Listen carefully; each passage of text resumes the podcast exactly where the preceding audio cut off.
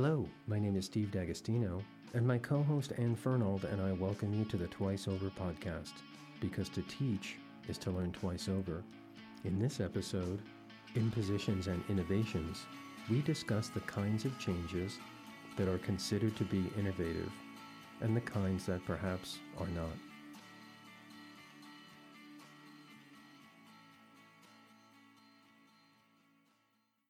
Action. So, Steve and I are here once again in the lower level of the Walsh Library in the Light Center, and we're recording a short episode of the Twice Over podcast for you. We thought we'd talk a little bit more about innovation, which is our theme for this season. Is this is this a very special episode? It's a very special episode of the Twice. So we're going to learn some life lessons. We are, you know, there'll be laughter and tears. It will become a part of you.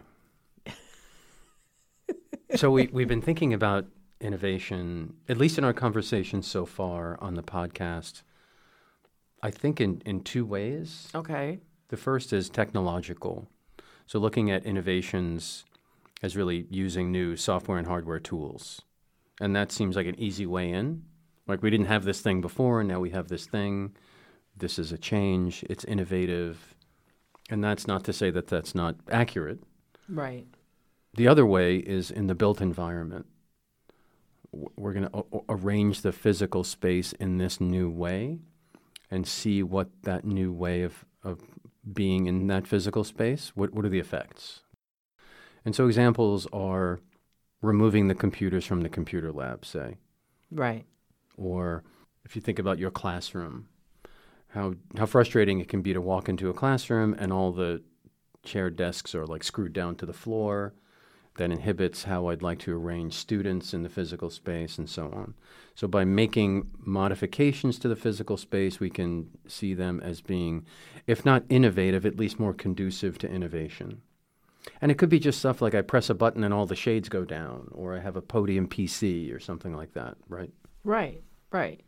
So I think a lot about that because a lot of the technology of the classroom is unchanged since ancient Greece, right? I mean, we can recognize when we see paintings of, you know, Plato and Aristotle or Sappho at an academy in ancient Greece, we can kind of see, oh, that figure must be the teacher figure, and those are the students, right? Whether they're reclining on benches or sitting in chairs. Um, there are a couple recognizable configurations of furniture that haven't changed very much. And maybe it's time to think about what those configurations do for us, what we mean by them, what they signify, how we might want to change them, right? And so the big question that many of us ask when we go into a classroom is are you going to sit in rows or are you going to sit in a circle? Yeah, Right. because I think we know that at this point, how the students are arranged in relation to the teacher, each other, has a real effect on what you can do in that space. Right. Um, so if if those two categories seem to work, right, technological and physical, Mm-hmm. what are other categories of innovation, and what gets to be considered an innovation? Mm-hmm. You know, one-to-one laptops are considered an innovation, but decolonizing the syllabus is not sort of talked about in quite that same way. Does that does that sound right to you?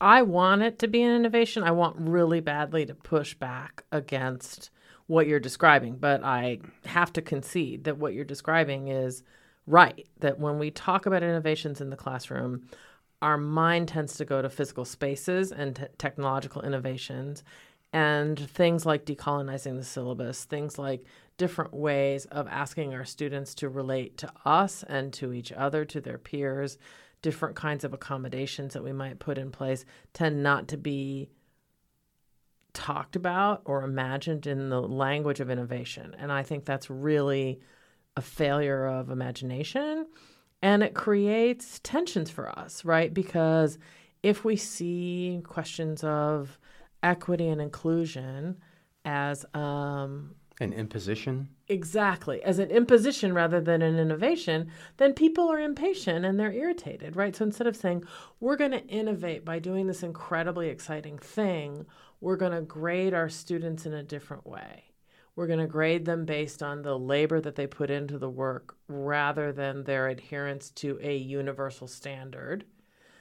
If we see that as an imposition from on high based on someone else's idea of what achievement means, we're irritated. If we call that an innovation, then it's an exciting experiment. Yeah. So maybe the question is what gets to be an innovation? Right. So if we think about innovation, the definition of innovation sort of shrinking to mm-hmm. focus on technological innovation, that becomes deeply problematic because of who has access to technology to enjoy the benefits of that, what we're calling an innovation, and who gets to be innovative. We're right. saying that, okay, so again, if we think about innovation not just as something new, mm-hmm. but really also a project of reclamation. Maybe the instructional practices like labor based grading or student centeredness that we might consider innovation were, were sort of erased in favor of other models of teaching and learning at scale, right? Industrialized models. Yeah. So everybody right. sits in rows, they take a standardized, you know, test. We, are dividing up into grades, we're assigning letter grades you know, we're sort of making chicken nuggets, right? These are the three shapes you get to be. um, and so at the time, I would imagine that that was considered innovative. Right, right. People were excited about doing that, and something like a Scantron machine where you could feed in answers to a multiple choice test. Mm-hmm. What a labor saving device for a faculty member, right? And so all of these tools are solving problems for people that maybe are the wrong problem. So in one way, and this is just occurring to me as you're as you're talking, that perhaps innovation, a marker of innovation might be efficiency. Ooh, yes. So the way that you're describing, say, labor-based grading is less efficient in the sense that it just takes more time to figure it out. It's totally less efficient. But just handing out a, a, a, um, a multiple choice exam and a Scantron, that's like super efficient. Right. And right. that's innovative. Right. And and you get people excited about it because you think about them. And I think about Steve Jobs saying people hate their phones, right? That's why I invented the iPhone. People hate their phones. Well, I mean, the the dirty little open secret of teaching is that professors hate grading, right? And so when someone invents the multiple choice test, people feel like, oh, that's great. This is the part of the teaching I don't like. You know, I was having a conversation with a new teacher yesterday, and she was describing something her students don't know how to do. And the other two more senior faculty and I agreed. We were like, that's right no college first year student knows how to do this lesson you're trying to teach. That's why we ask you to teach it in the fall of first year. And so her astonishment that her students didn't know how to do a certain thing, instead of being met with like frustration and sympathy from us, which I think is what she was expecting, the three of us said, mm hmm, that's right that's your job is to teach them how to do the thing, right? Because that's a skill that is generally not taught in high school. Right. And, and it takes time. In, in really prevalent or commonly occurring areas of teaching and learning, anything, there are no efficiencies. It's just really hard. It's really hard. There and are it's going to take a lot of time to develop some level of competence and or mastery. There's no shortcut. So in technology, this this idea, there's an app for that, right? Solutionism. We can take a complex problem and solve it really efficiently. Effectiveness is not really doesn't isn't weighted as heavily as efficiency, I think. So one of the big innovations in my teaching over the past couple years has been and I think of this as an innovation for me, has been shifting from saying to my students, "Do you have any questions?" to "What questions do you have?" It doesn't cost any money. It's just a small change in syntax. It is an absolute sea change in mm-hmm. the intention right? And in the invitation to students. Because if i say if i say to you what questions do you have? I mean what do you how do you hear the difference between do you have any questions? and what questions do you have? Yeah well do you have any questions? Uh, no is a you know a likely it's a possible answer Right. And Right. and sometimes depending on tone, right? Do you have any questions? Like right. because because I'd like to move on to the next thing. Sure. But I would say that asking what questions do you have is really inefficient because it's going to generate a lot more questions. What if someone has a question? Right. What if eight of them have questions? Uh, oh no, right? Because I wanted to get to my second point. So ultimately, do you have any questions is much more efficient because you get a lot of, you know, you don't get a lot of questions. and you can and, and you can kind of tick I guess we're leaving early. Good night, everybody. you get to tick the box of saying I ask them for feedback. And they didn't have any. I think that changing your syllabus out of a recognition of the changing student population and a commitment to listening to diverse voices is an innovation. I think that there are many educators for whom that commitment is not shared, right? There are many educators for whom the commitment that is absolutely central to the way that I teach is actually a threat, right? We can't possibly start a philosophy class with bell hooks. We have to start with Aristotle, right? We need to do everything in chronological order. So that commitment to chronology, which also ends up replicating the social inequities of the past, um, is still widely held, right? But it's not, it's one that I've let go of, right? I see the ways that I've changed my teaching, and just speaking for myself now, to um, resist chronology, to put the thinking of Black women philosophers at the front of every class, at the beginning of every semester. So they serve as a reference point for discussion. That's right. At the moment when you're the freshest, at the moment when you're paying the most attention, at the moment when you're taking the keenest notes, and at the moment when I'm setting the tone for the whole semester, I start every class with a black woman whose work I admire for the quality of her thinking and how she sets up the problems of the semester. And that's a very intentional way of sending a signal that as a middle aged white woman, I learn a lot from black women's voices. And it is. Um,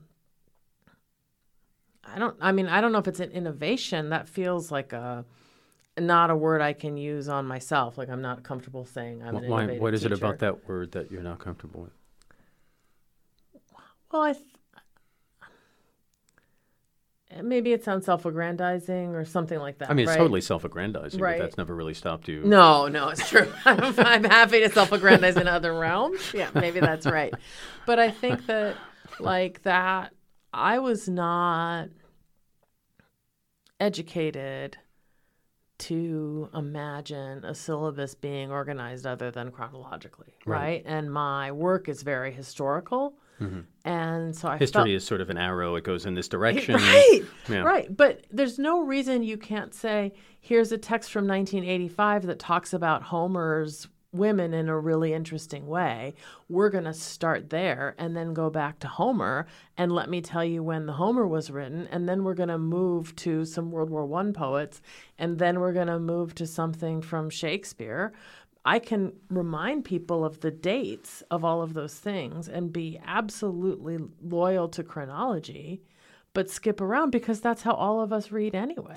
Well, that's interesting. I think in our last conversation about innovation, we talked about the Reese's peanut butter cup theory, right? Right? it's accidental. You got chocolate in my peanut butter. So what we're doing is we're playing around with relationships. You're putting together or in proximity things that aren't normally in proximity to find a new thing. Totally. So, So, that's an innovation, right? It could, it's an innovation. count? Right. And it's more like building the basket, that weird basket on Top Chef, right? Where they say, make a dessert out of chocolate, mangoes, a steak bone, and beef broth, you know? And you're like, some of those baskets, it was immediately clear how to make something good, even when the basket was a little bit ridiculous. And sometimes you'd look at the basket and think, oh, this is going to be a real challenge. Like, I can't figure out the center of that set, right? But making a surprising, I mean, this is something I think about a lot, right? When you make a surprising set rather than an expected set, you're you're encouraging the conditions of innovative thinking. Yeah, that's really interesting. And I'm wondering now if we're talking more about creativity. So, what's the difference then between creativity and innovation? Are they the same? Because we don't use them the same way. We don't. But I think maybe some of the conditions are similar. Because I, I love this idea of you know the the basket. In, in removing the chronological structure, you're forcing students to develop their own their Right. own system of relationships.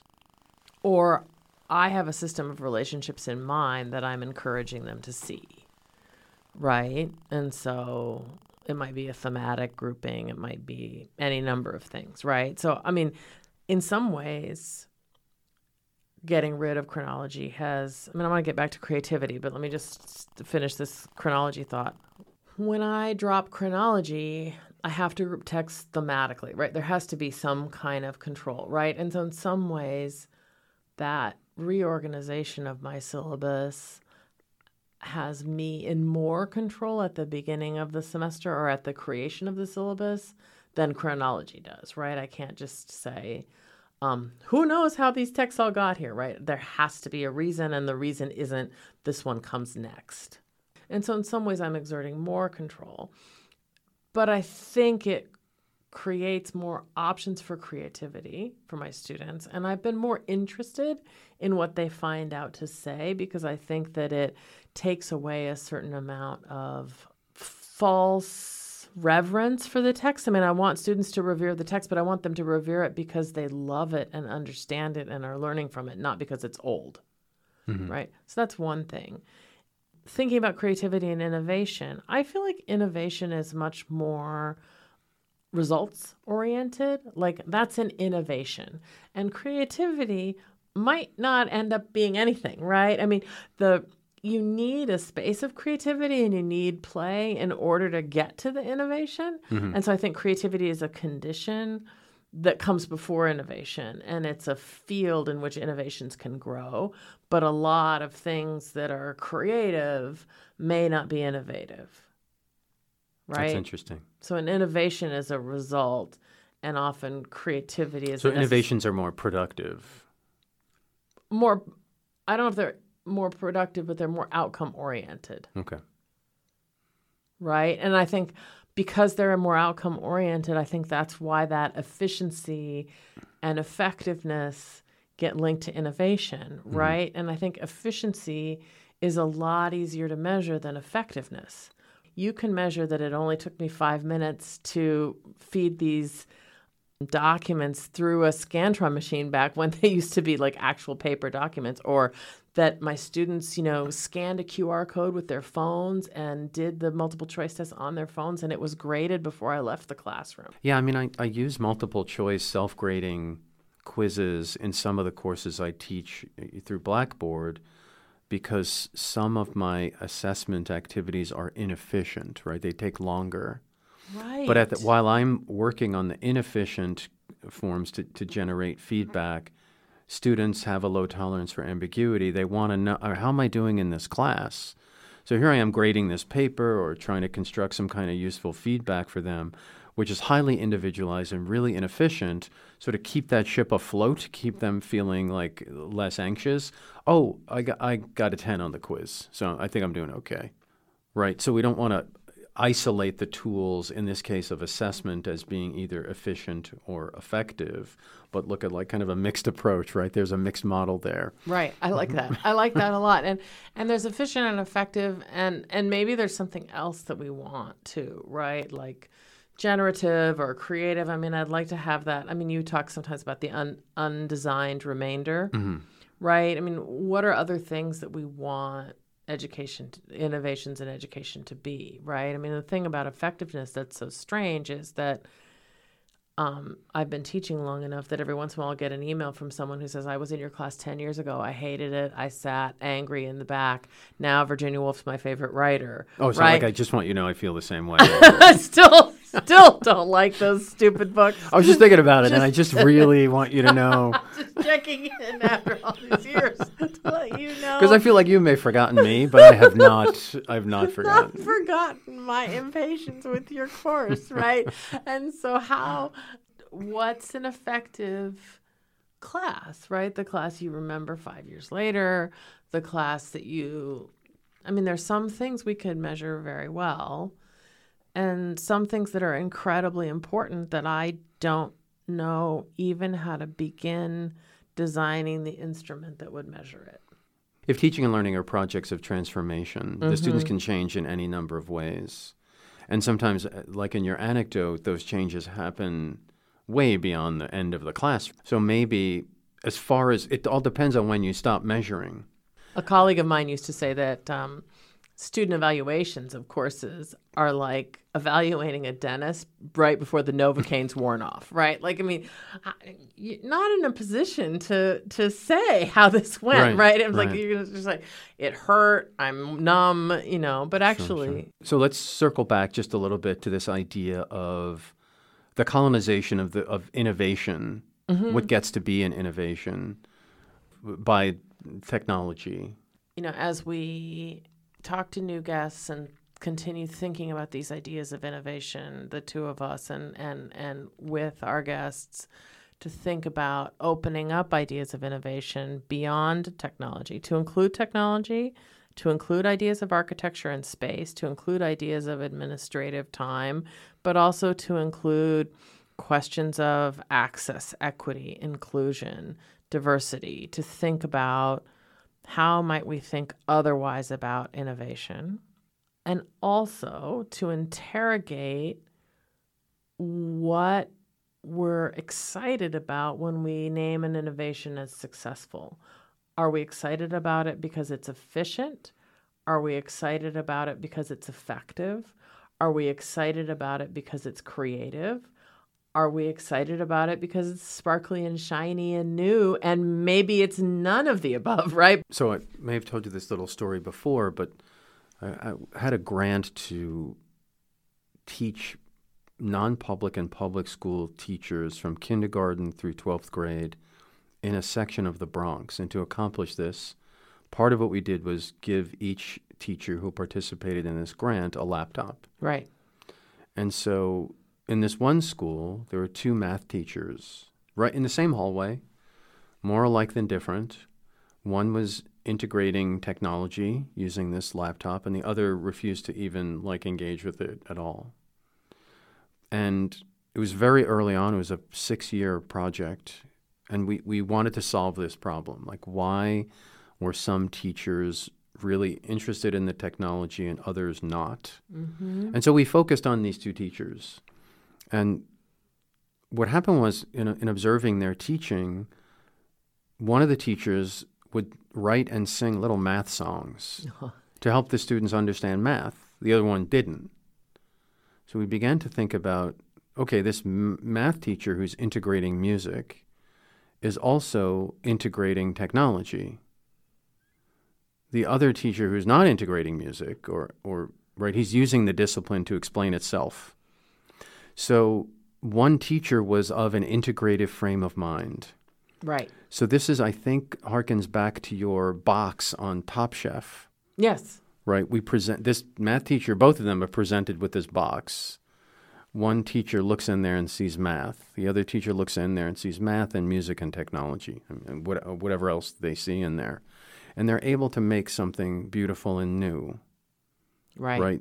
And so maybe just being of an, of an integrative frame of mind is another way of saying creative, right? Yes. Yes.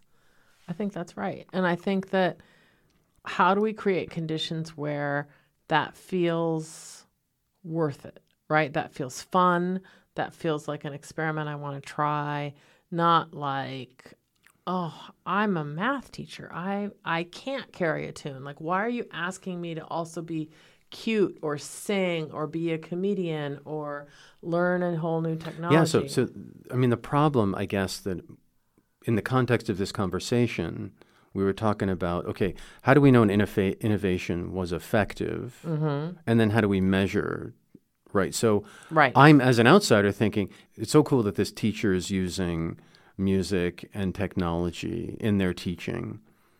But we'd have to dig into that a bit more to see okay, how do we know that's effective? Like in this context, what does effectiveness mean? So is it just that the students are performing better on the standardized mathematics exam? Does it have to do, are there other dimensions of effectiveness that we need to measure? They're feeling safer. They're feeling more engaged, perhaps. Maybe more it's welcomed into the conversation, right. So right? part of effectiveness, efficiency is easier because it's just less time. It's a, it's a pretty good measure and resources. Effectiveness is is harder because, like the student who emailed you ten years later, there might be transformations that are happening that I'm not seeing as your teacher, and you're not noticing yet as the learner. They just they're still germinating. right. Um, and so this makes the idea of what innovations are effective really hard to know. I mean, I think that's why this is our theme, right? Is that, Is that why? I think so. Is that it's not easy to solve. That that neither of us are interested in innovation as tech solutions, right? I mean, it's not going to be episode three, the podcast, episode four, virtual reality, right? It's more. That would be more efficient. It would be a lot easier if we just like went through the light center, like tool by tool, and talked But, about it. I, I think what teachers do is they try to find or help people find, help learners find good questions.